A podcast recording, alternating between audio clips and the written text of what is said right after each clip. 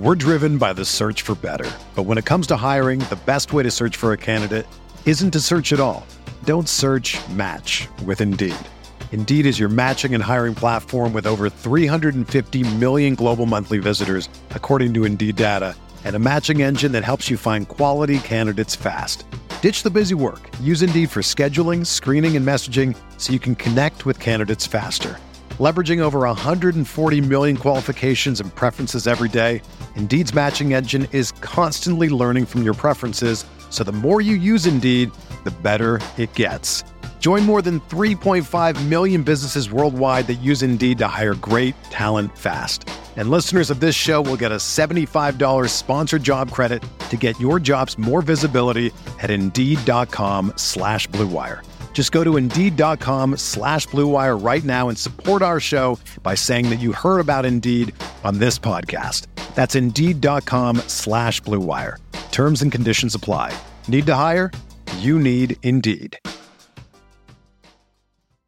This podcast episode is brought to you by Coors Light. These days, everything is go, go, go. It's nonstop hustle all the time. Work, friends, family expect you to be on 24 7. Well, sometimes you just need to reach for a Coors Light because it's made to chill. Coors Light is cold lagered, cold filtered, and cold packaged. It's as crisp and refreshing as the Colorado Rockies. It is literally made to chill.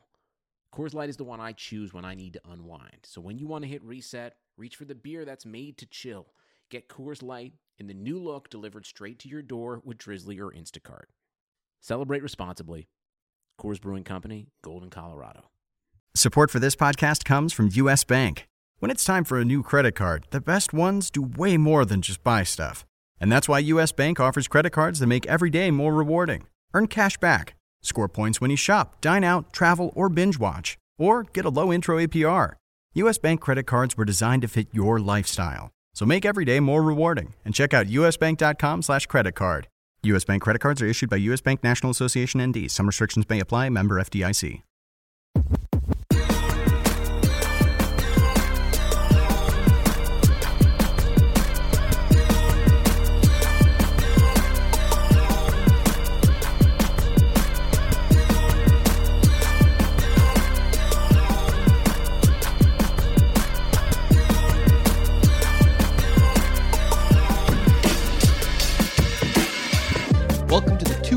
November 19th, pre Thanksgiving edition. I guess, well, pre first week before Thanksgiving. yeah, it's close enough. Isn't Thanksgiving the following week? Yeah, but I want There's I only wanted one- to say that. There's only one Thursday game. There's only one Thursday game, Joe. So we got to next So- week's the pre-Thanksgiving so, edition. So this is not the pre-Thanksgiving. That's that's incorrect for me saying that. this is the pre-pre-Thanksgiving. All right, edition. so this is welcome to the Tuesday, November 19th, pre pre Thanksgiving edition of the RotoWire NFL podcast, go. sponsored by Yahoo DFS. Of course, I'm Joe Bartel. Uh, You can follow me at JB Fantasy Sports. And the guy that's breaking down all the pre pre Thanksgiving action with me is Jake Letarski. You can follow him at Roto Jake. Week 11 is the books. We have a board bet that has been paid out, and it's time to break down the playoff push rosters for you. First, before we do any of that, and before I get to brag all podcast long, let's probably discuss I don't know if it's an atrocity necessarily. Certainly, the Sunday night game between the uh, the Rams and Bears was an atrocity of a football game. There was some interesting parts of the Monday night game against the Chiefs and Chargers, and of course, it was in Mexico City, so we had all that uh, additional coverage that went along with it. I think the biggest takeaway, at least from what I'm seeing my Twitter timeline thus far, is Philip Rivers and is he done? And I'm curious what you thought. I know we both ended up watching the game. I'm the Chargers beat writer for RotoWire, so I have a bit more of a vesting interest, I think, than you did. But I'm curious to hear your perspective if he's done, like he's he's a bad quarterback now. No, I mean I watched this game kind of from the perspective of I, need Kelce to do well. I need uh, Tyreek Hill to do well. I didn't need need fortunately because he left with a hamstring injury. We'll have to follow up on that. And I needed Keenan Allen to do well, and he had one of his better games in recent memory. So that so that was good. But in terms of Philip Rivers, man, you could just feel it coming too. I was watching this by myself at home. I wish I wish someone would have been there to be like so I could turn over. I'm like he's going to throw a pick. And then, and then after he chucked the one up that Mike Williams made an amazing catch on on that last drive, Yes. insane catch. You know that's that's pretty much his one skill that he that he brings to the table, but it's a very valuable skill. Um, after that, I mean, who knows? A, a lot of other receivers that get, get that gets picked too that aren't a, aren't as athletic as Williams, and then he's coming down. It's like man, he's going to throw a pick again. And uh, we do, I do, uh, I, I have, have a call with uh, you know, our COO Tim Schuler um, every Monday, and beforehand, uh, you know, he kind of asked like, "Oh, what do you expect in this game tonight?" I'm like. Philip Rivers down seven with the length of the field, and we got that like four times in the fourth quarter, Right. And that's exactly what happened, and he just coughed it up every single time. So um, honestly, the whole thing went about as expected for me. So that was two consecutive games with four interceptions. I, you know, I, I've watched these games pretty closely. This one in particular, like the four interceptions, like that's such a grossly high number. Two of them were not his fault. One was where he got bull rushed, the left tackle got completely destroyed. I think it was by D Ford, slaps the ball out, and it just happens to fall into a player's hands. If that mm-hmm. does not occur, that's an incomplete pass. That that's not an interception, or maybe it's a fumble. And you could talk about a turnover for Philip Rivers, but it's not four interceptions. Oh my God, he's failing.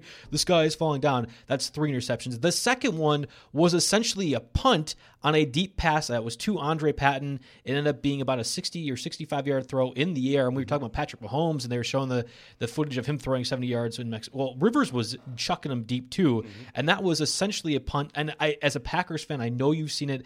And I immediately thought, oh, that's Brett Favre just doing a, a punt throw that works out. And maybe you get a pass interference call, or, Yeah. or maybe Patton comes down with it like Mike Williams did on that last Yeah, play. you're right. That- Those are that- good points. Those two that weren't- doesn't count. Those as- two weren't atrocious. Of course, they count, but they're not as atrocious to- when saying you look when- at that line. When people are like, "Oh God, Rivers is falling down. He's just he's a horrible quarterback." now." No, Well, well, let's go to the last interception, the one that was, That was bad. The, the one that the, uh, the the one that left the bad taste in everyone's mouth. to remember, bad. with the game on the line, they confused him on the coverage. It sounded like I mean they gave him one look, and that was the very wrong look, and he threw it up, and he got picked, and, and it wasn't even close. Ekeler had to play defense at best, and you, you just didn't have a chance. So that's the one that people have that let, that left a bad taste in people's mouth, And I that they that they're thinking about and having this conversation now. Is he done?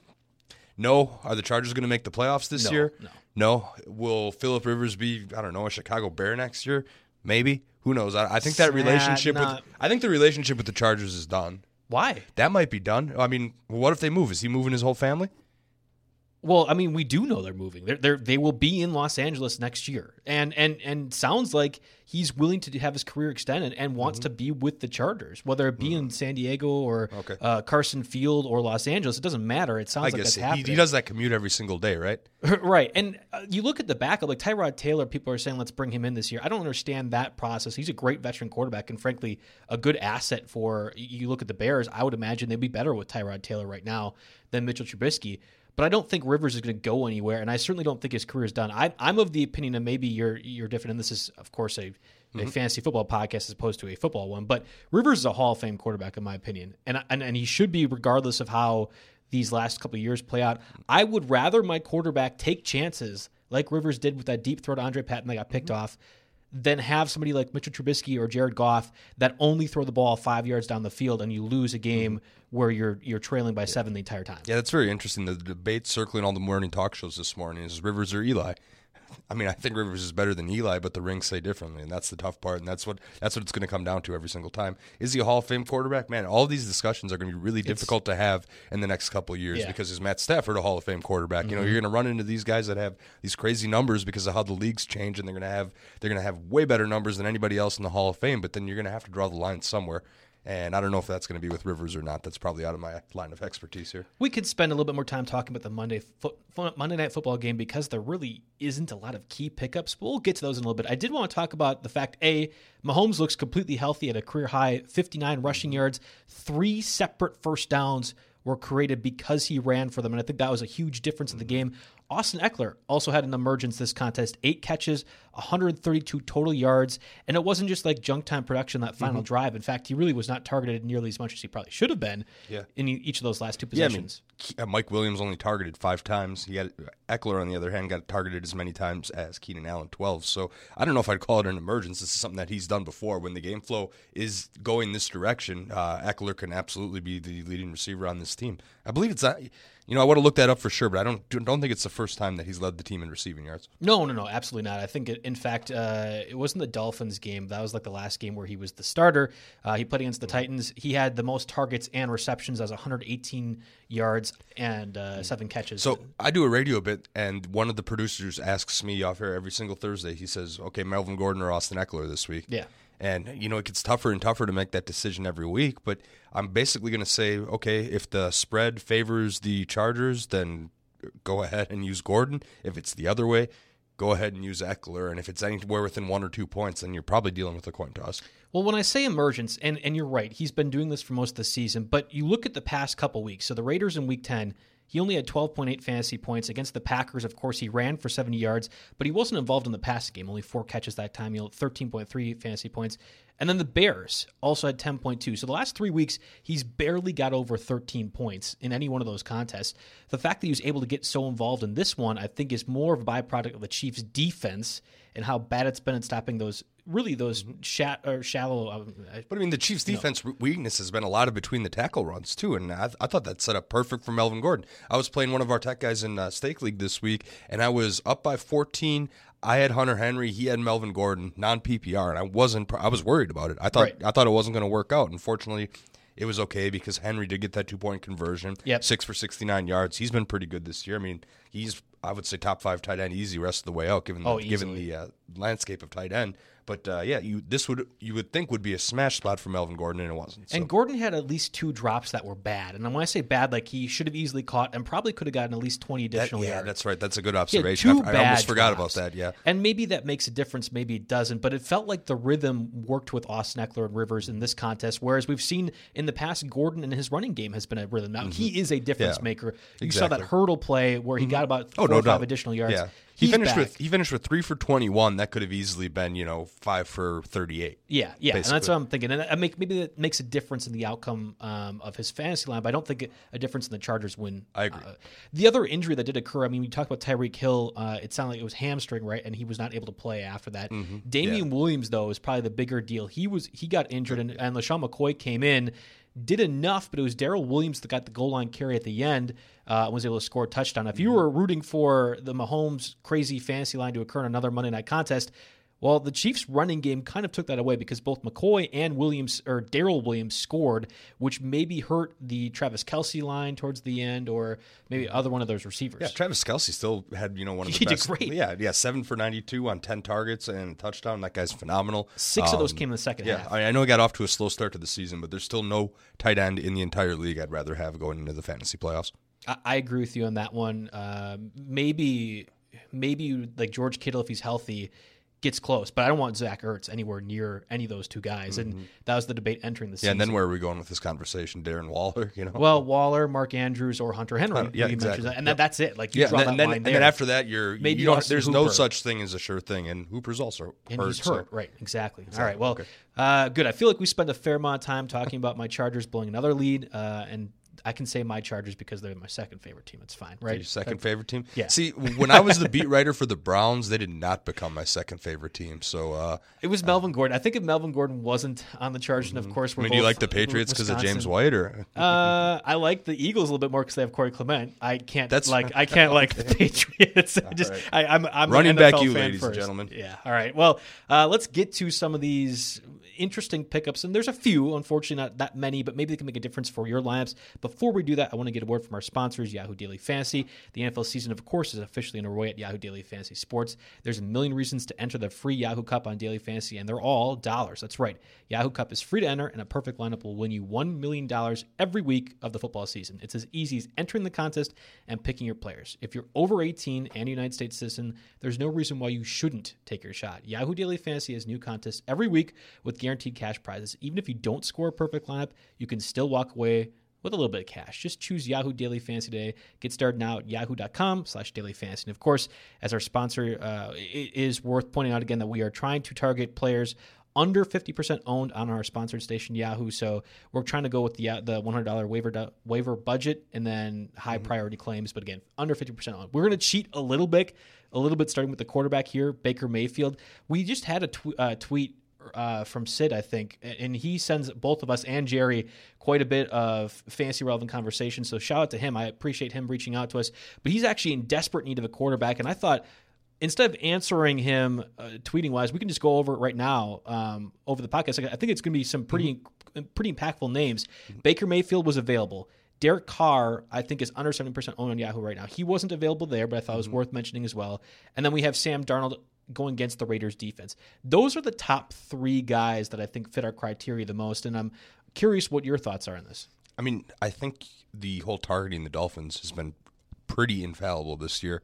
And even though Carr's been good lately, I, I go with Baker Mayfield in this situation. This was the time, and I've told many people and I was high on Baker Mayfield, much higher than you. Um, but I, you were you were fine with him to the most part. But I, I was thinking Mayfield's going to be a top five guy. This I drafted him in like my last draft of the year, thinking, man, I don't have any shares of our cover Yeah. boy yet. Maybe I should grab one just in case. Whoops, was that a mistake? Yeah, and it's been a tough one. Thankfully, I've had Lamar Jackson in most leagues. I had Mayfield, but I've been telling people who drafted him this is the time. This is the period where if you're going to use Baker Mayfield, he needs to be picked up. They have a great rest of the season playoff schedule up until week 16, starting first with the Dolphins. And I think you look at that offense, what they've done lately, it's been at least 17 points the last three weeks against good defenses in the Broncos, Bills, Steelers. I mean that that week where uh, or that league where I drafted him, the only reason I didn't drop him when he had that bye week Patriots stretch is because I looked ahead to that playoff schedule. So Baker, yeah, fifty four percent. He's slightly above our threshold. You know, maybe if you're not in the first come first serve, I would say it's that's a little bit lower, maybe fifty one percent. But he's the first name you have to type in, and then from there, maybe we can go over some other options. But I mean, th- there's not a whole lot, lot of analysis needed here. This is the Dolphins. They've shown a little bit of life, but uh, I mean, against opposing quarterbacks, they're they're so far apart from the next one that I want to take a step farther though. Dolphins this week, the Steelers in week 13. You might not want to play him there. But the Bengals and Cardinals in week 14 and week 15.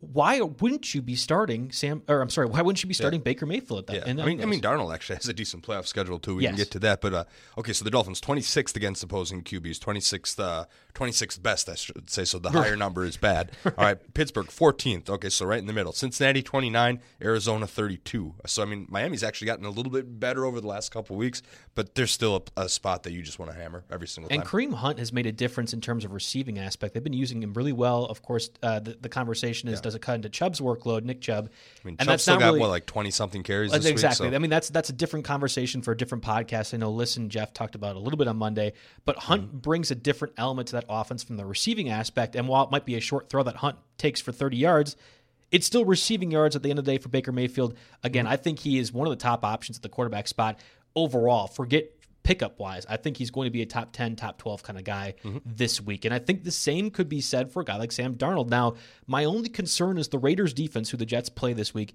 has gotten significantly better. It seems like those young guys are finally gelling. Maxx uh, Maxx Crosby, I think it was their fourth or fifth round pick. draft picks. Had a crazy game last week where he had four sacks. Four sacks. A couple of knockdowns, tackles uh, for loss as well, independent of the sacks overall. The pass rush is now getting there for Oakland. Uh, Maybe Mm-hmm. it could have been the opponent that they're playing. Of course, it was Ryan Finley and the Bengals. The Bengals are easily the worst team in the NFL right now, which is crazy to say because after two weeks, you would have thought the Dolphins would eat, have that claim that throne. Mm-hmm. That's not the case, but maybe it's a situation where the Raiders' defense is getting into their own. Uh, How how do you feel comfortable wise about that? I don't know. So, so the Raiders 28th against opposing quarterbacks. That's not good either. But uh, I mean, if you think Sam Darnold's turned a corner, then this would be the time because he had more touchdowns against Washington four last week than he did over the previous four weeks combined. Okay, so he, he had by far his best game of the year. And then again, Oakland 28th, Cincinnati 29. Miami 26 before Baltimore, and then you can probably cut him because he ends with Baltimore, Pittsburgh, Buffalo. So, uh, in a similar sense with Mayfield, not only is he viable this week, but he's good for the next three weeks if you need a playoff spot. Um, I don't know. I, I felt the need to drop Darnold for Kyle Allen last week, so uh, what do I know? I was going to say, is it time? Am I am I allowed to talk about this now? Is is this Is the perfect time? Yeah, go for it. Let me have it. I I started Kyle Allen over Baker Mayfield. I dropped Kyle Allen uh, to get Sam Darnold, and I used Kyle Allen in. You dropped Baker Mayfield to get.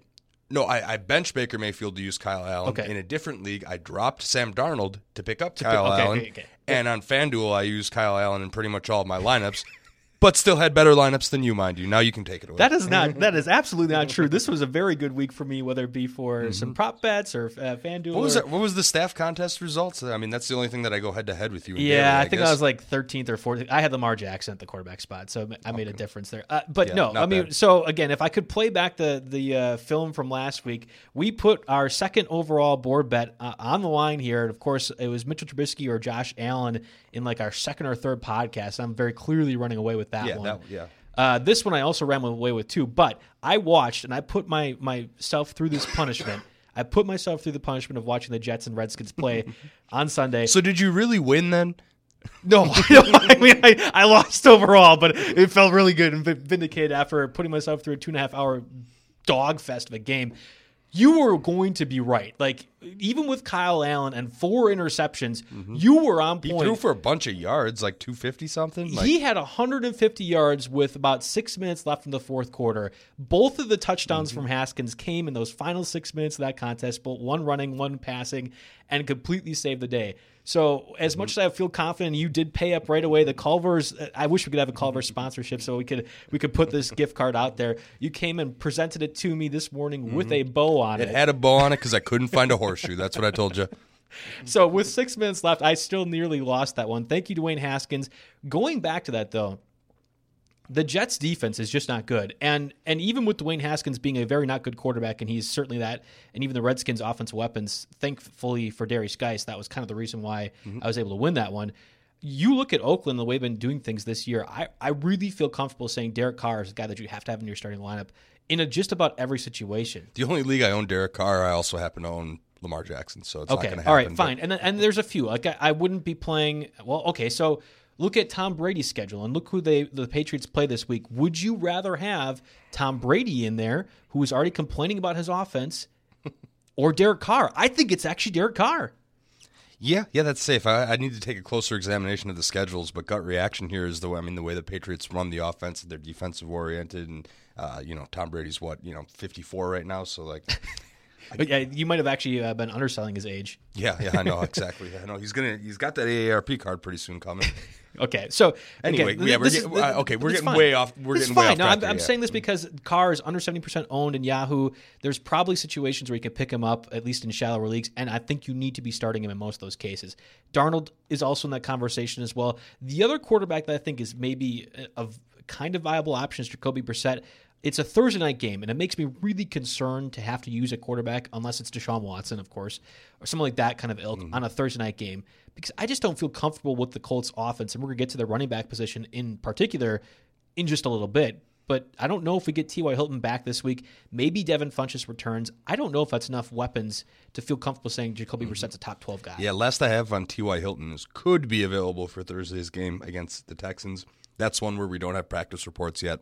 You, you, I mean, you need to look at today's, you need to look at Wednesdays, see what happens. You know, you don't feel great about it. You mentioned, I think, getting Funchess back maybe as well. It's possible. So, I mean, there's just so many question marks right, Right. bet- between now and Thursday at four o'clock that are, or I mean, Thursday, I should say, you know, five thirty Central Time is what we're operating on. So many questions between now and then that need to be answered before I feel super comfortable with Brissett. But he, I'll say he's in play at least. I'll give you that. the Texans got run over on Sunday against Lamar Jackson and the Ravens. It's 100% certain. So you might want to overreact and think, oh, great, this defense is horrible. JJ Watt's out. They're not very good. Just these Thursday night games are so weird. They're so weird, and, and things can happen in ways that you hmm. just can't anticipate. Baker. Mayfield threw three touchdowns on Thursday night. So Right. weird, it, weird it is. and he avoided a melee, which is probably the bigger deal after that whole contest that occurred. Yes. So I, I- I wouldn't go out right away and say Brissett's a guy that you need to pick up, but you can certainly consider. If you are in two QB leagues, it's worth just running through the names real quickly. Jeff Driskel, likely going to be starting again. He gives you a bit of a rushing floor that while you don't feel great starting Jeff Driskel, at least you're like, oh, I can get four points from running. And mm-hmm. maybe if you're looking at Jeff Driskel as an option, you you probably are happy that you get four points overall. Trubisky going against the Giants defense while the Giants are coming off a bye if there ever were a time, and I feel like we've said this four times for Trubisky right now, if ever there were a time for him to do well, it's against the Giants secondary, which has been dreadful and dreadful all season long. I'll tell you what, though, I don't want to go that direction if if I have any any hope whatsoever. I mostly just put Trubisky on here and purposely left Haskins off to draw a reaction out of you. But um, No, I'm fine with it. I'm totally fine. I, I got lucky one week, and I'm quit while you're ahead. He's gonna quit while he's ahead. Exactly. Exactly. Um, yeah, yeah. No, see, the thing is, is yeah, yeah. The Giants have a really horrible pass defense. They're ranked probably in the bottom five, uh, depending on what format you're using. But I mean, I don't know. Do you, do you believe Trubisky was hurt with a hip injury, or do you believe he was yanked because Nagy They, had enough? they, were done. They were done with Trubisky, and maybe it's just the the vindictive Packer fan of me thinking that there's no way it was a hip injury thing. And man, poor Allen Robinson. He's such a good player, but he's not catching any breaks the rest. You don't you year. don't have a 60 minute conversation on the sideline with your starting co- uh, your starting quarterback unless he's like no you're benched you're, you're Mm-hmm. Yeah. Do you think turning all the TVs off at HQ did anything for him? clearly not. Sorry Mitch Trubisky. Uh, a lot of love here in the Wisconsin podcast. Uh, Ryan Fitzpat- Fitzpatrick was a name I was at least considering. Of course Myles Garrett suspended indefinitely. I don't know if there's any other Browns guys on the defensive end specifically out. However, I think the loss of Garrett's going to be a bigger deal, and the Dolphins are going to have to pass. Did Ogunjobi's appeal go through? I can't remember. We might not know. We might not know yet whether or not that point. happens Okay. too. So it, it might be down the road. Either way, Garrett out, I think makes a big difference in terms of projected total for Fitzpatrick. And again, you have to imagine the Dolphins are trailing, so they're going to be passing. We saw them get a little bit more creative with their weapons. Jakeem Grant had two Yeah, touchdowns. I'm ready to say DeVante Parker's good. He had a he had a pretty good stat Yeah, line, and he, he had that run of touchdowns earlier in the year. So, uh, I mean, Gesicki, too. especially when it's it's garbage time and he's getting cushion, he's going to rack up stats for you. So DeVante Parker's just fine. The Browns are 20th against opposing quarterbacks, so a little below average. And again, all of those stats for the first 11, 10 weeks were compiled with Myles Garrett, Right. really anchoring the pass rush. And when that goes away, um, I mean, it's it's a totally different scheme. It's a totally different adjusted. You know, you, you can no longer guarantee to generate pass rush with three, four guys anymore. you look at the you look at Ryan Fitzpatrick and you, you look at the Dolphins. You're like, no, there's no way I'd go that direction. I actually think he might be sneaky, especially in two QB leagues. But even if you really, really, really needed to, I in stake league I have Josh Allen and then Kirk Cousins on bye. I might consider Ryan Fitzpatrick because I won't have to waste any sort of free agent money to pick him up, and he might work at least to get you 20 points, and that's all you're looking for. Yeah, I mean, depending on how much how much shambles you think the Browns organization is, maybe even a little sneaky DFS play for a GPP. I don't mind Maybe that. sprinkle a buck or two in one of those. And see I wouldn't happens. go DFS though for this next guy, Mason Rudolph. Of course, uh, Oh, yeah. the the the receiver of the helmet shot. Um, and you could argue about whether he deserved it or whatever else. That's a different conversation again for different podcasts. Going against the. We could do a Bengals whole this week. podcast on what happens at the bottom of a pile, and it wasn't necessarily a pile, but um, uh, yeah, you know, even Some interesting- pre-football experience here, uh, it's not pretty. Yeah, uh, they're going against the Bengals. Of course, Bengals the worst team in the NFL. Sorry, Jeff Erickson. It's the truth. I, don't even know if the injuries, and they have plenty along the defensive. Uh, really, it's the defensive front seven in particular make a difference. But him just throwing for under seventy yards per attempt is kind of the reason why I don't want Mason Rudolph at all. It's much like Jacoby Brissett, where I just don't know what I'm getting from that offense Yeah, week. th- that's And definitely part of it. I was going to say James Conner started that game, left early, was done. Juju could be out. Diontae James Johnson Washington. has, yeah, Oh, yeah, yeah, Diontae Deont- Johnson. Washington is actually one of the few on the step chart that doesn't have a red Yeah. injury tag next to him. So, uh, yeah, you know, I, I don't know. I put that on there for two QB leagues just to see how I could, how far I could go without doing Dwayne Haskins and try to test him. I, you know, I'm not, I'm not going with the Dwayne Haskins route. But if you wanted to put a board bet on Fi- Fitzpatrick, I'd be all for it. I think he's going to do well enough where you can feel comfortable. Mm-hmm. yeah, that's one we actually agree on. Yeah, so, that's right. that's that's fine. All right, let's move over to the running backs. It was a disappointing week overall, and of course, we talked about J.D. McKissic as a guy that could fill in for Ty Johnson if he was out for concussion. Ty Johnson was active. It ended up being Bo Scarborough, who they pulled Mm-hmm. up in his first start in the first NFL. He scores a touchdown, gets 50 plus rushing yards, and now becomes maybe one of the top waiver wire options this week. It's very possible. I don't want to ever go down this route of the Lions backfield Mm-hmm. saying I need to have them because I got burned horribly on Ty Johnson.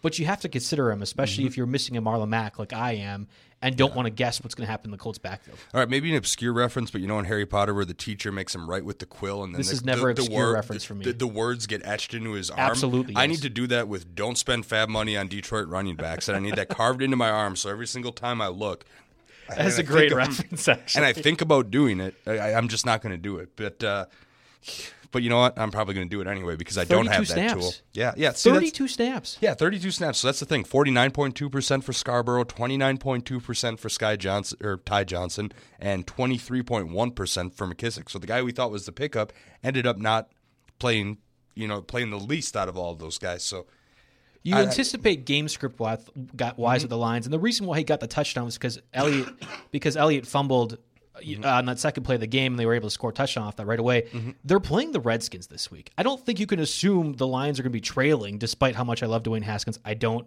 National media out there listening, don't assume I like Dwayne Haskins that much. I just got lucky with you Mm-hmm. this week.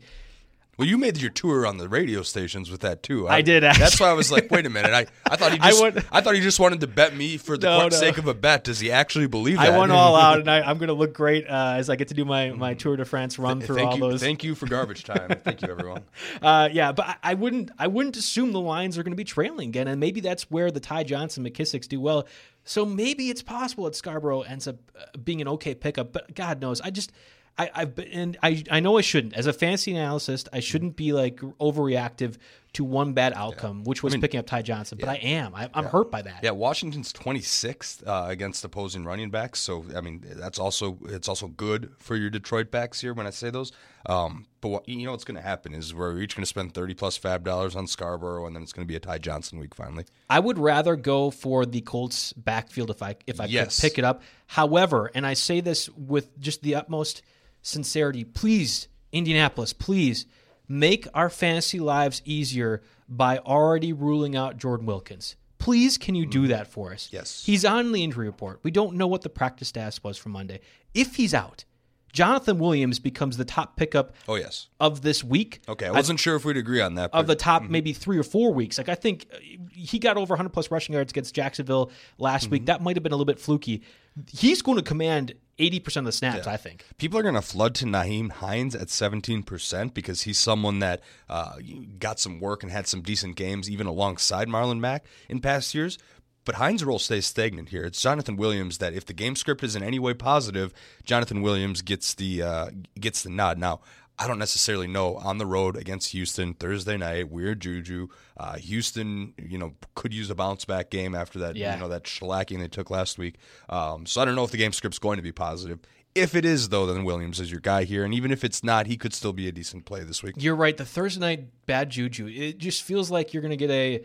After, of course, he runs for 100 plus yards. He'll carry get 8 carries and 38 yards. This like that. Mm-hmm. Yeah. That's what you. I feel like is going to happen because it's a Thursday night game. The one and only Thursday night good juju memory I can have is when the Packers had all the running backs hurt, and Ty Montgomery decided to play running back. Mm, yes. and, and then he had just an, an amazing game and one that I was at.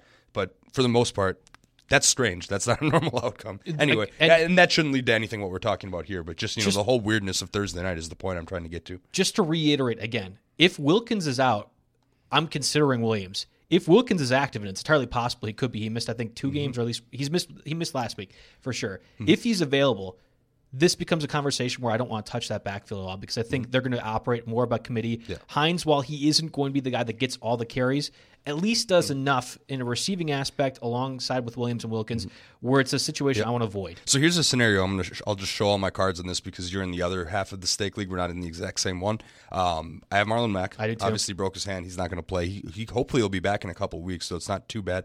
But I have Marlon Mack. I also am still rostering David Johnson and Chase Edmonds, who even if I wanted to, they're on bye bye weeks this week. Um, so Devin Singletary is one, and then I don't have a second starting running back. I lost out the Brian Hill bid by three dollars. I put sixty three on Brian Hill, and Parr got him for sixty six. So, uh, so I lost out on that bet, I, and I picked up Jalen Richard, but that's not. That was just to have a guy do yep. in case of emergency. Um, Well, here you are. Here's so, the emergency. So here I am. Here is my emergency. Um, if Wilkins is ruled out, and thankfully our, our stake league FAAB doesn't run until Thursday night. If Wilkins is ruled out, I'm going to put the rest of my 71, 60, I don't know. I got something like that. I'm going to put the rest of my remaining budget on Williams just because this will be the last week I really need it. And who knows, maybe we could get some utility moving forward. And also, who knows, Marlon Mack and, John, and Jonathan Williams, I could do the same thing I did with David Johnson and Chase Edmonds Sure. earlier, hoping one of them has a good game. So uh, maybe some utility behind that. Really banking on only one week utility, but you know we'll see what happens. And I, I am unfortunately in completely different scenario, despite being the same scenario. So, of course, we talked about this in a, a podcast a couple weeks ago. Well, probably a couple months ago. I traded DeAndre Hopkins and somebody else to get Marlon Mack and Josh Allen. So now I have Ronald Jones as my starting running back and Marlon Mack. Mm-hmm. The only guys behind him are Rashaad Penny, um, and I don't even know who the last. Oh, Ty Johnson was the other guy because I Yeah, wasted mean, all my budget on him. Yeah, guys, we are projecting like less than three fantasy right. points for this week. So I might go after a Bar- uh, Bo Scarborough in this case over the Colts backfield because I feel a little bit safer saying I'm getting five to ten from Scarborough, whereas the upside play is much more in Williams' favor. I don't have the FAAB budget to get either one of those guys though. I suspect I'm going to have to just you know troll the waiver wire. I've gotten what I can narrow. I've you know this is just pure luck, which happens sometimes. I've gotten narrowly beaten out in FAAB bids for Hill and Ty Johnson, maybe because other owners listen to me here hyping these guys up and saying exactly what I'm going to bid, and then go three dollars over, which who knows is saving me from myself. But uh, I've got the FAAB money left to get these guys, and I will be placing bids on both of them. One of the running back I want to bring up before moving on to the next position. Uh, I looked on Monday night. That might have changed since then, but Derrius Guice No, is only 48 percent owned. So I this is the last week. This is the last week we're talking about Derrius Guice. And I mm-hmm. again, I, I sat through and I punished myself watching that Redskins Jets game. He played really well. And mm-hmm. it, it is not a question whether he should be starting over Adrian Peterson or not. It is not a question. He mm-hmm. needs to be in there. Whether the Redskins choose to do that or not is a different question, or, or a, not, a different thing altogether that Washington has to deal with. Guice is by far the better player. Mm-hmm. He was explosive. He was able to do something with the catch, and again, that was basically the reason why I was able to beat you in that bet was because mm-hmm. Guice was an explosive player. He's by far the best off- offensive weapon right now. Yeah, he caught that 145 yard receiving touchdown, which you know was a lot of him and not a lot of Haskins. Right. Um, but anyway, coming up, Detroit 32nd against running backs, Carolina 30th against opposing running backs, Green Bay 28th against opposing running backs. Gets a little tougher against Philly, but if he's got the job by then and is locked for 20 touches, I don't have a problem starting him in your playoff semifinals. And then in the playoff championship, Giants 23rd against opposing running backs, who will have essentially folded the season at that point anyway. And you know maybe I don't know Washington probably should take two, that's but a top going to. that's a top twenty option in mm-hmm. five of those last six Yeah, weeks. At so least. he should. I mean, we talk about Williams, Hines, Wilkins, Scarborough, all these guys. Guice is the first name you need to type in, and Guice is the guy you need to empty the rest of your FAAB budget on if he's Absolutely. Absolutely. 100% in agreement with you. And I hope that uh, listeners can take advantage of Derrius Guice. We've been talking about him for a couple weeks. This is it. This is the last week we really mention him because I think he's about to out there. Yeah, go because off. once he once he uh, takes care of business against Detroit here, then yeah, he'll be seventy percent at this time next week. We're going to move over to the receivers, but first I want to get a word from our sponsors, World Fantasy Pools. Already knocked out of your survivor pool. You end up losing early in the season. Feeling like your success was mostly based on luck, or wish there's some alternative when you could actually use your fantasy sports knowledge as opposed to relying on whether a team wins or loses? Well, now there is. World Fantasy Pools brings you the first of its kind game type stat based survivor pools. World Fantasy Pools takes the traditional concept of survivor pools that players are familiar with and adds in a more exciting twist. Instead of choosing a team to win a game, you'll use your fantasy knowledge to choose an athlete and achieve a designated stat line. Achieve that stat line and you advance. Fail to do so and you're going to be eliminated. Be the last to survive or make it through all rounds to win or split the prize pool. Just choose one athlete each round to achieve, a designated stat line to advance and win. It's just that simple. Sign up and play today at www.worldfantasypools.com. It's worldfantasypools.com. Right, we talked about James Washington last week. Deebo Samuel had another great game. Hunter Renfrow, Demaryius Thomas, who ended up being serviceable enough. Paul Richardson, who of course was ruled out moments before game time, and Josh Reynolds, who became even more of a big name after uh, um, Robert Woods was mysteriously ruled out prior to Sunday's game. Ended up being the de facto number two behind Cooper Kupp. Yeah, that's a situation worth following up on. I don't, have any details came out on that at all yet? And there's nothing that I can remember. Other than it was a personal thing, and Mm-hmm. it, it was weird because um, the oh man, I'm, I'm blanking. There was a situation with Damien Williams actually on Monday night who missed the two practices on Friday and Saturday, also due to personal reasons, and we had no other additional information besides that. So it was weird to see in two critical primetime games, two critical players in Robert Woods, who definitely um, messed me up in one league, and and certainly in another one, I was at least paying attention towards the end of that, but. Uh, that they're both ruled out, or at least in the case of Williams, you had to, you had to be concerned about his status. Mhm. Yeah, absolutely. And, and of course, if you know, and if those guys get ruled out again, Reynolds played ninety four point five percent of the snaps, and that's uh that's definitely worth noting there. And you know, they did go to more of a heavy run gate based approach. Two tight end sets a lot. A lot of two tight end sets, but the uh the, the snap share was really interesting in two tight end sets. Johnny Mundt got way more snaps than Gerald Everett, so I'm not quite sure what the. I think that was just was the stat- second guy? Yeah, well, Higbee was one with seventy six point four percent, Munt sixty nine point one percent, and uh, Gerald Everett twenty five point five percent. Interesting, yeah, So that yeah, I, I, I That's that's look at that data and maybe again. maybe it's going against the Bears. You're doing something different. However, Mm-hmm. I'll bring up the fact again they play Monday night. So if you're concerned about what Robert Woods' status is going to be and, and think it's dependent, rightfully so, on what Josh Reynolds can do, the Ravens secondary has been fantastic, and they've gotten now healthy, and of course they Mm-hmm. acquired Marcus Peters as well. It's not to the point where I wouldn't start all my guys against that, like you know, like the Mike Evans of or Chris Godwins of the world, like they're really good players that Mm-hmm. But I don't want to really go against him if I have the option. So Josh Reynolds is not really going to be a guy I'm targeting this week, despite my love for him. I will, however, be using Deebo Samuel uh, in just about every situation. I think moving forward, to me, he has made he has made his emergence, and I was pretty critical of him entering the year. There was a lot of people at RotoWire that liked him quite a bit. Jerry Donabedian, fantastic uh, writer for us, analyst, does a lot of different stuff.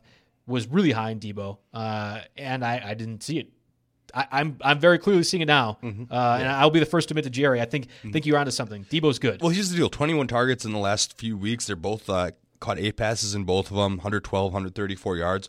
Awesome stat lines. Um, still hasn't found the end zone. Uh, that will happen this week. Can I put a can I put on the Packers defense? That will 100 percent happen. Deebo is going to be scoring. Prop bets out there. We could put it down whatever you want. If uh, DFS wise, I'm all in on Deebo scoring. I, I'm not as just because Emmanuel Sanders is going to be healthier and Kittle has missed both of those games in which uh, you know Deebo got- got, all the all the targets. Yep. So uh, yeah, it's a decent fantasy outlook moving forward, but people are going to be paying up for the last two weeks of productions, and I'm I, I'm not necessarily sure that it's there. I mean, he's been healthy for almost the entirety of the year and hasn't always been super involved. You know, you look at the rest of his game log. Had a really good game week two against Cincinnati, who is who is trash. And then from there on, um, I'm not here to say he's bad or that he's not worth adding because I think he is. But I'm just saying maybe maybe just pump the brakes a little bit on, on the hype here and, and the victory laps because he he'll have some tougher matchups ahead here and, and the offense is going to get healthier and the game flow is also going to be to a point where you know maybe not against the Packers but you know a lot of these games uh, the 49ers have a pretty tough schedule actually heading out except for 15 and 16 so you know generally the story with the 49ers this year is with the easier schedule the game flow is not really ser- you know Right. servicing pass catchers so so there's that concern there's everybody else getting healthy and, and maybe a little bit of recency bias Our only, my only two reasons to pump the brakes on Deebo I'm not rushing out to max bid him in leagues where I don't have him I guess is what I'm saying Yeah, I, I, only because I would rather waste on a position that has higher utility, whether it be running back or even tight end, frankly. Mm-hmm. But you look at the Packers and how specifically they've handled the defensive, uh, or they've handled tight ends. You talk about Kittle coming back. Maybe that does make a difference. Darren Waller tore him apart. They had seven catches, 172 yards, three touchdowns. Foster Moreau factored in a little bit there, but Travis Kelce had the touchdown, 63 yards receiving the, the week after. Hunter Henry did damage with, I think, like seven or eight catches. And then this past week, Greg Olsen became like Greg Olsen of 2010 was a, a big factor too. So very clearly, uh, or I'm sorry, the past week, the they had bye, obviously.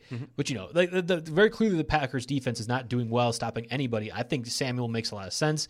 Uh, and even if Kittle returns, he's going to be an option. Of course, we could talk about Hunter Renfrow as well. Uh, much like I was very high on Dwayne Haskins and the Redskins receiving core last week, you look at uh, the Raiders and playing the Jets. I think Tyrell Williams is going to be a guy that I need to have in my lineup. But going down a little bit further, Hunter Renfrow again, five catches, sixty plus yards. He's very clearly the guy that, maybe besides Darren Waller, the Raiders look to often, and they have a lot of plays that they run utilizing Renfrow in the middle of the field, and I kind of like Austin Ekeler, despite the positional differences. That's the same type of role that they use in offense. Mhm. And I don't know if we mentioned this at the beginning, but Cardinals, Chiefs, Chargers, Vikings on bye this week. That's a lot of good receivers there. You know, Kirk Fitzgerald, Tyreek Hill with the injury, Sammy Watkins, and Stefon Diggs. You know, Steph- yeah, Stefon Diggs. I don't know if Thielen was coming back anyway. Keenan Allen, Mike, you know, Mike Williams. All of these pass catchers are on a bye week here coming up. So if you have to start Renfrow as your wide receiver three in a PPR league, I can live with it. Yeah, I, much like you were talking about Danny Amendola in a couple podcasts before as an option. I think I think Renfrow's like a higher Cole, upside Cole one. Beasley. These guys Yes, all yes, yes, yes, It's Cole like Beasley. they're all they're all the, the same kind of mid level tier. Uh, one other name I wanted to mention, just to toss in the ring again because we were cheating on this podcast. Robbie Anderson's fifty three percent owned. So if you buy any of that uh, Darnold Hmm. coming back, um, I don't know. At least Robbie Anderson, we've seen him have ceiling games before. He's the, he's much more dependent. I think in standard scoring, I'm totally fine with it, but he's much more dependent on scoring a touchdown. And I, again, I watched that game. Mm-hmm. I, I don't know why I put myself through, but I did. So I guess to you, the viewers, take this nugget from what you can. They weren't utilizing him as a red zone threat very much, and they weren't utilizing him in the passing game. It was a lot with Le'Veon Bell, Lawson, Jamison Crowder, Mm-hmm. Right. and He they had Ryan have- Griffin. He only had three targets, so fair enough. it just it just wasn't the guy that they're going after very often. So Mm-hmm. I think there's a lot of other options that the Jets are going to use instead of Anderson. Not to say they can't go off, break a big play like we saw against the Cowboys. And now that I think about it, his ownership is probably a little higher than it should be because of the name recognition because of what he's done in the past. Yeah, somewhere around that. I do want to talk about Darius Slayton real quick before we move on to the Titans and defenses. They play the Bears. The Giants play the Bears this week. Of course, they're coming off a bye week. We don't know the, the status of Sa- Saquon Barkley's health. I don't even know if that makes an impact. I think the fact that Sterling Shepard may or may not come back from his uh, multi-week concussion absence could be a bigger deal. But if you're going to pick up Darius Slayton, this is the last week to do so. I, I, I think that he's going to get involved, even if Shepard comes back. And maybe Evan Engram might be a bigger deal as well. We, we have a lot of different injury concerns we have to worry about for the Giants, but Slayton's a real player, and I think he's a, going to be a weapon for the Giants moving forward. I've got a bunch of shares of Golden Tate, so uh, you know the less pass catchers around, the better, I guess. But uh, Sterling Shepard did put in a full full participant in Monday's practice, um, so maybe he comes back. I guess we'll see on that. Uh, Barkley's going to have regular old same workload, so uh, I'm not too worried about that there. and then Evan Engram, that was the other guy I was, I was wondering about that I, I'm curious. Yeah. So the thing is, it's starting to get crowded again. So if I'm feeling not so great about my Golden Tate shares, then I'm really not feeling so great about the Slayton shares because Slayton and Shepard seem to be pretty, uh, I don't know, codependent. I guess you could say that's probably not the right word for it, but you know, they're the inverse of each other. Yeah, well, I wasn't worried about Tate. Like, I, I think Tate's production is independent of what Slayton can do. Correct. But the speed aspect is something I think the Giants are missing a little bit, and he's just one of those faster players in the league that Daniel Jones, they, they seem to have a good repertoire together, and I think that's an mm-hmm. important important thing to acknowledge, especially since Shepard missed almost all the preseason with the broken hand, has been missing multiple weeks of the concussion. Like there there might not be as good of chemistry with him as maybe a guy like Darius Slayton. I'm so torn in one league. I've got Cousins on a bye, and Daniel Jones is my only other active quarterback. So I'm definitely cutting Kyle Allen this week uh, because you know Good I got for rid you. of Darnold. You know, I'm going to cut bait there. But you know, uh, Daniel Jones against the Bears is it's such a bad matchup. But I'm projected to win by a ton of points against the guy who's equally wrecked by buys and one of the worst teams in the league to start with. And it's a yeah, I have to pay for transactions too. So do I need to Do you get need to rid do of? That's Daniel interesting, yes. Jones or Kyle Allen to pick up one of these decent streamers I have to win the game. And I don't know. I've also got Golden Tate, so I'm thinking like, oh, maybe I'll just leave Daniel Jones and and, uh, and Golden Tate in there, and if they hook up once, then uh, then I'm golden. I have not been in any leagues where you have to No pay for intended. transactions, but I, I do love that for literally that exact Mm-hmm. reason where you have to debate. Do I really need to pay a mm-hmm. couple dollars here to win this matchup, or is it possible? Like Yeah, I, yeah, I I, love that aspect. we- I mean, it's only like a buck a piece, Right, but after ten, fine. you get your, your first ten are freebies, and then you got to do it. But it's like if I if I don't, do I really need to pay a dollar to get maybe two three extra points in this Yeah. matchup? So that's my dilemma. I think that's a that's a relevant question and something I, I love. I love the different variances of fantasy football, and it's probably something that we could have dedicated one of our earlier August pod, podcasts to. That just Mm-hmm. the many different ways you can play. Um, I, th- I mean, we could talk a little bit about Devin Funchess, but I'm not con- I'm not convinced he's going to make a difference even if he returns. Again, the Mm-hmm. Colts play Thursday, so we at least get the added benefit of knowing what's going to happen with his status. I think it's I think. Dev, Devin Funchess gets this year's podcast award for most times added in by Joe after Jake's passed through the outline. there, has been there's been There's some been, there's been twice. It's been two times, and it was all because of T.Y. Hilton's injury. That's, yeah, that's the only yeah, reason I guess. why. But now he's on the IR with collarbone injury. He, Hilton might come back. He hasn't played since week one. There's not a ton of interest there. the The playoff schedule is all right, but uh, I, I don't know. I guess I'm not too crazy about it. I think if this was an Andrew Luck passing attack, I would feel a little bit more differently. Like I would want to have You just, multiple You players. just read my mind. That's exactly what I was about but with say. Jacoby Brissett, and again, weird things happening on Thursday, it's just not something I feel comfortable Mm-hmm. with. So uh, I did want to bring that name up because I, I think he's close to returning, or at least if he doesn't return this week, he's not eligible to return. Mm-hmm. It's a wait and see approach. Maybe if you've got dead weight on your bench and you're not charged for transactions, give him the last spot and see what happens, and then be ready to make him your first drop if it doesn't work out. Worth pointing out, like in NF- NFFC leagues where you have to have pickups in by week 13, you can't make any other transactions. You might consider Funchess. I would rather have the second kicker or defense, Mm-hmm. and that's where I think a guy like Chris Liss, who's been very good in those competitions for a while, has been recommending people to do that often. So just something to, to point out. Uh, before we move on to Titans or tight ends, yeah, we could talk about the Titans, uh, or we could talk about tight ends and defenses. I do want to get a word in from Armchair Quarterback. Armchair Quarterback is a real time game where we predict the next play during a live football broadcast. Do you know what the next play is going to be? Predict it and earn points, climb the leaderboard, and increase your chances to win tickets and other prizes. It's the perfect way to make watching games more exciting. We have a special league for all RotoWire subscribers, and we'll be posting the leaderboard online and mentioning them there. So you can also form your own league with fancy friends. The full schedule and game information is available at armchairquarterback.com. Armchair Quarterback. Make every game bigger. Right, we talked about the tight ends, and I got to do my victory lap about Dwayne Haskins and beating you for it. My bigger victory lap was talking about Ross Dwelley and how big of an impact he would be if George Kittle was eventually ruled out.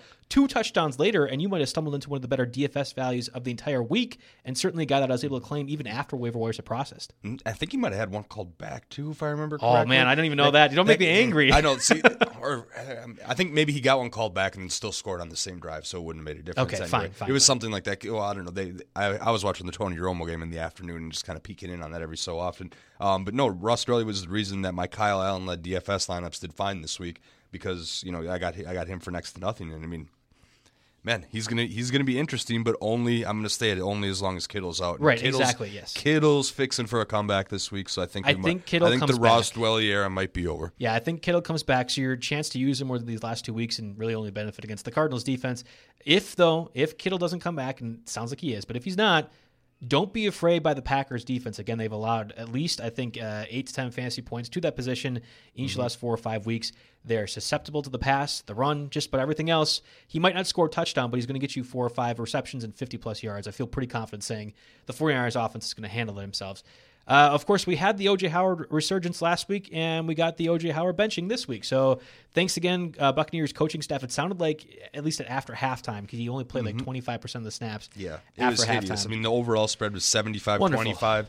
Cameron Brate to OJ Howard. I picked OJ Howard up. I even used some of my FAAB money in preparation for Kelce being out in two leagues, and I'm kind of back to the drawing board in this. So um, I guess I'm going to go after Cameron Brate after catching 10 to 14 targets for 72 yards. 14 freaking targets. I mean, Yeah. granted, it'll probably be the Mike Evans game this week, or, the, Or the Chris Godwin. Godwin will get 20 targets or something like that. This is just such a mess. Um, but I don't know. I, I like I like playing that game more than you know Ryan Griffin or Dawson Knox or Jets Darren Fells, Bills. your boy that didn't score a touchdown finally this past week, and of course Yeah, the Texans finally. choked altogether. Of those options, I think the guy you want to go after the most is Kyle Rudolph, and I'm not sure if he's available. He's, he's out there. Uh, he's owned in 55 percent of leagues Mm-hmm. right now. But I had a lot of conversations with my radio broadcasts over this past week talking about, hey, you know, Kyle Rudolph, uh, do you want to start him this week or should he be picked up?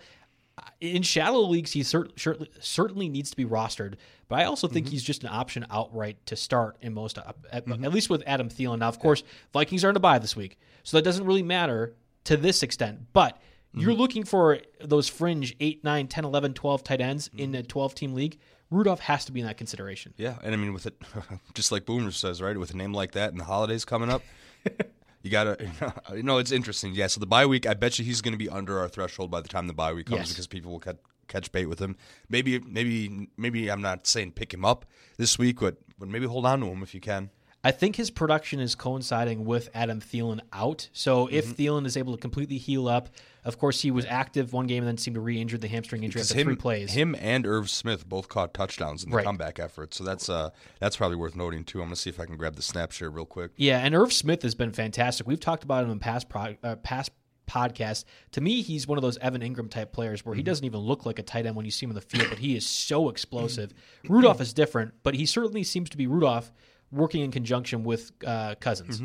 And you know, I think you're right about the Thielen thing because Rudolph 87% of the snaps, Irv Smith 81% of the snaps, and they've actually been pretty similar. I mean, Rudolph dominated early on. It's gotten a little bit close. Now they're both up to a similar number of snaps, and you know maybe some of that's game flow, but uh, yeah, At I mean, some both point, guys with are ownable. The Vikings offense is just getting the best players on the field, and I think with Thielen out, you don't want the Bisi Johnsons or uh, La- Laquan Treadwell to be out there having to make difference makers. Whereas Irv Smith has been a difference maker, Kyle Rudolph has been a difference maker. The Vikings have just simply been trying to get the better talent on the field, and that's where you're getting the byproduct of both those guys out there. I want to talk about the defenses. The Raiders ended up being pretty good. Of course, the pass rush was excellent. They were going against the Bengals. I think they got 13 fantasy points in like most standard formats that I'm in. I was I was quite happy with that. The Jets Redskins, uh, you actually could get viability out of both of those sides of things. Uh, the, the I think the Redskins even got a few sacks, which saved the day. But of course, the Jets did a little bit better. Haskins did throw a pick. The production at the end by my boy Haskins ended up making it a little less viable, but it was out there, and the Cowboys as well. Let's talk about a few guys that are in, or a few defenses that are going in specific matchups. Again, the Raiders, again, might be a multi-week start. Now they're going against the Jets this week. They're my top pickup again. If you didn't go out and get them last week, I feel pretty good about what that defense is doing in their pass rush in particular. It's worth it. I'm curious what you think, though. Um, you know, I'm kind of lukewarm on some of these guys. I'm trying to look up defense options myself, but yeah, you're right. I mean, you got a lot of guys listed: Falcons against the Bucks, Giants against the Bears, Raiders against the Jets. These guys are all okay, but I'm starting to look at my favorite one here. See if I can find it here. Um, but I'm, I'm warming up to the Denver Broncos, who are only 20% owned, and they're better than um, you know, they're better than a lot of the defenses in the league. They're at Buffalo this week. Josh Allen's a little bit turnover prone, so generally road option here. And then uh, and then after that, the schedule you got the Chargers and, and Philip Rivers at Houston. That's tough. So so it's tough over that. But uh, you know, for a one week option, Denver. But I think you'd like some better uh, you like some better long term options. Yeah, so I just want to rank the ones this week. I would go Raiders. I had forgot about the Broncos. That's a good one. I would go Raiders number one. I'm gonna go Broncos number two with Josh Allen and, and the Bills, and then Falcons number three with Jameis Winston with always the potential to throw a pick. Like that, that- that's a mm-hmm. pick six is very much in the realm of possibility. You, you can never like assume it's going to happen, but if there are ever a quarterback you can assume that for, it's whoever's going against Jameis Winston. So the Falcons mm-hmm. defense number three, Giants four, but I think the Giants are still very viable with Mitchell Trubisky and that dismal offense mm. running things right now. Are the Giants at home this week? Yeah, uh, I'm gonna uh, see if I can get my check boxes here. So I've got. Uh, let's see here. I don't know if they are at home or not. That's gonna that's interesting because the, the Bears obviously played in Los Angeles this past weekend. So The Bears are six point favorites. I think it's at Chicago. okay, So that maybe that uh, I don't know. That dims the magic of the Giants down a little bit for me. Uh, you know, the Broncos they're underdogs too on the road, but by a little bit less. Okay, I mean that, that's that's fair enough. I do want to just give this tidbit to the listeners right now. If you've made it through the 50 plus minutes of this podcast, you have got gold. You are listening to gold at this exact moment. Mm-hmm. Let's hear. The it. Philadelphia Eagles defense needs to be picked up this week. You will not start them. I am not saying you are going to start the Philadelphia Eagles defense against Russell Wilson and the Seahawks. That's fine. Don't play them. But you need to roster them and not have to worry about any waiver wire claims for when they play the Dolphins, Giants, and Redskins in the three consecutive weeks. This is a no brainer. And this is one that if I, I like to have two defenses often, but this one makes all the sense in the world. If they are available right now, they probably were. They were playing the Patriots this uh, past week. They played the Seahawks this week. If they were dropped, you need to go pick up that defense because their next three weeks following, especially in the fantasy playoffs, are top five fantasy defense material. Yeah, I'm taking your advice here. I just put. I even used one dollar in FAAB here for him this week. So, uh, so let's get after it. I think that's I think that's the way to go. And of course, uh, that really does it for us on the rest of the fantasy mm-hmm. podcast. You're able to make it through. Yeah, you know, to bring it full circle, I'm actually Kyle Allen was my drop for that you transaction that we just did. So, that- to so we're bringing it full note. circle there. All right. Hey guys, ratings and reviews that helps us for playoff time. Yes, yes, please do. Of course, we're going to keep doing these podcasts through the rest of the fantasy playoffs into week 17. You'll be getting some beautiful uh, podcast magic from us and the rest of the RotoWire podcast Mm-hmm. out there. Of course, you can listen Monday uh, for Jeff and Liss. Jeff also has. Maybe we'll maybe we'll do at the end a little uh, show about what we change about fantasy football. oh yeah, Because you mentioned that earlier, and I'm like, okay, once we get to week 17, Yeah, we we, have a some things to talk sponsorship that extends us through the regular season, so we'll be here an extra week. Hope you stay. Hope we're en- entertaining enough for you to stick around with us, even with free agent pickups not being a thing. But we'll be around here for you. Yeah, and Jeff always has great guests on Wednesday. I love the rendition of Thursday RotoWire podcast with Mario and John. They've been excellent, and Mario in partic- particular has been really crushing some of the analysis that he's had. If you're into the gambling perspective of things, and of course on Friday we have the what is I assume is going to be an award-winning uh, DFS podcast with Andrew Laird and company. Uh, they've been doing a great job. So thanks for listening to us, and best of luck to your fantasy lineups.